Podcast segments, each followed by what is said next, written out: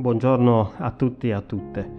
Continuiamo nel nostro cammino con Gesù in questa settimana santa con un episodio tra i più toccanti del Vangelo, che è quello dell'unzione di Gesù eseguita da Maria di Betania.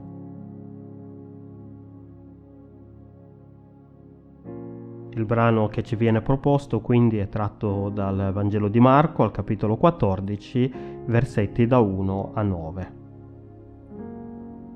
Mancavano due giorni alla Pasqua e alla festa degli azimi. I capi dei sacerdoti e gli scribi cercavano il modo di prendere Gesù con inganno e ucciderlo. Infatti dicevano non durante la festa perché non vi sia qualche tumulto di popolo. Gesù era a Betania, in casa di Simone il lebroso. Mentre egli era a tavola entrò una donna che aveva un vaso di alabastro pieno d'olio profumato di nardo puro, di grande valore.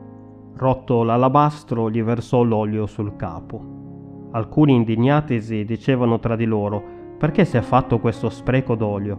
Si poteva vendere quest'olio per più di 300 denari e darli ai poveri. Ed erano irritati contro di lei.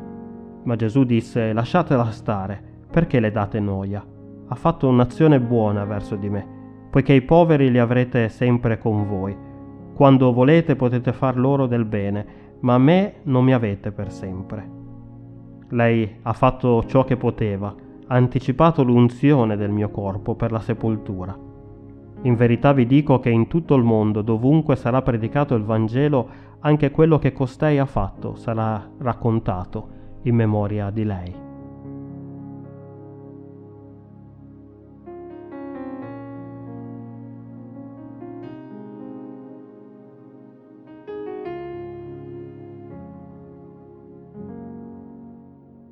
Il mercoledì sera della settimana santa Gesù si trova nuovamente a Betania, la città di Lazzaro, di Marta e di Maria, dove viene organizzata una cena in suo onore.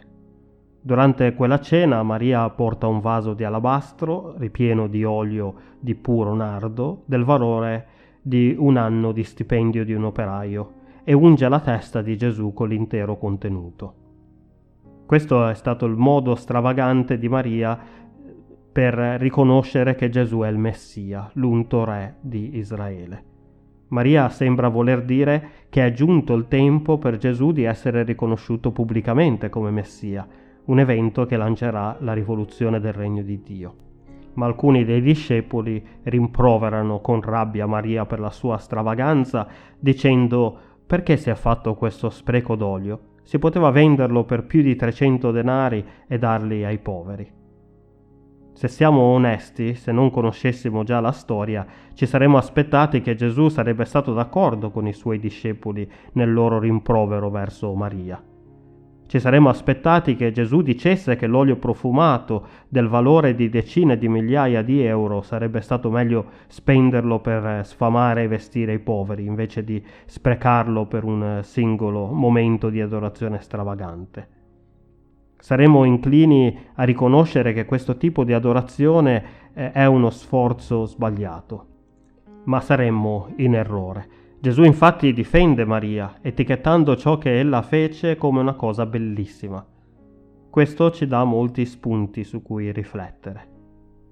Non è forse vero che non ci dovrebbe essere più alta priorità di quella di fare azioni di giustizia? Gesù in verità ci insegna di provvedere per i poveri, questo è parte del secondo comandamento di amare il nostro prossimo come noi stessi.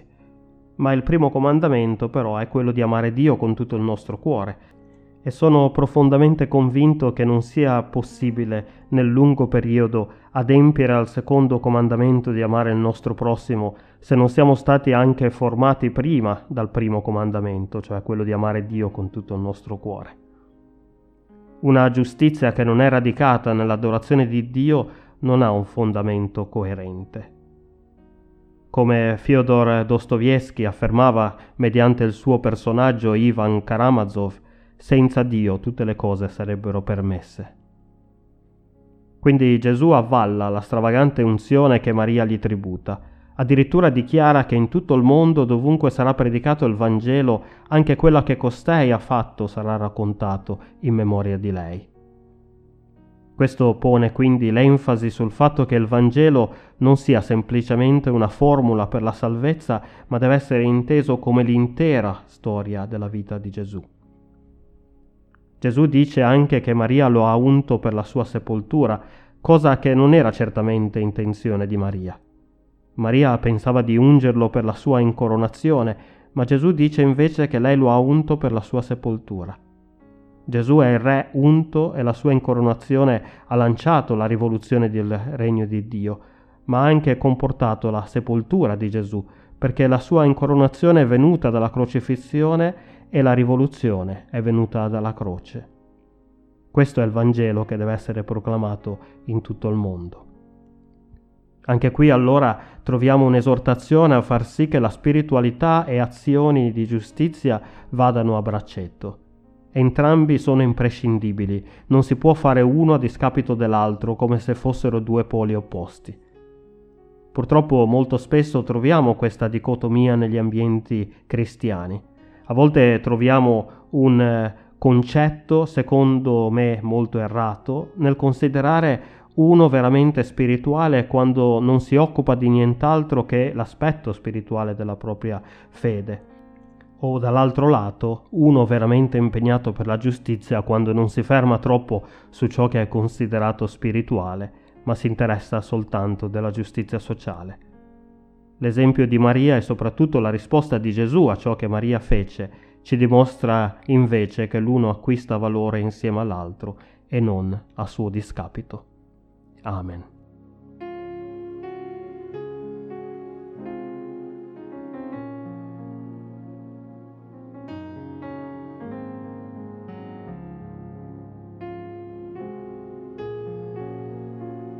Preghiamo. Signore Gesù, dai a noi di seguire l'esempio di Maria di Betania sprecando le nostre vite in te.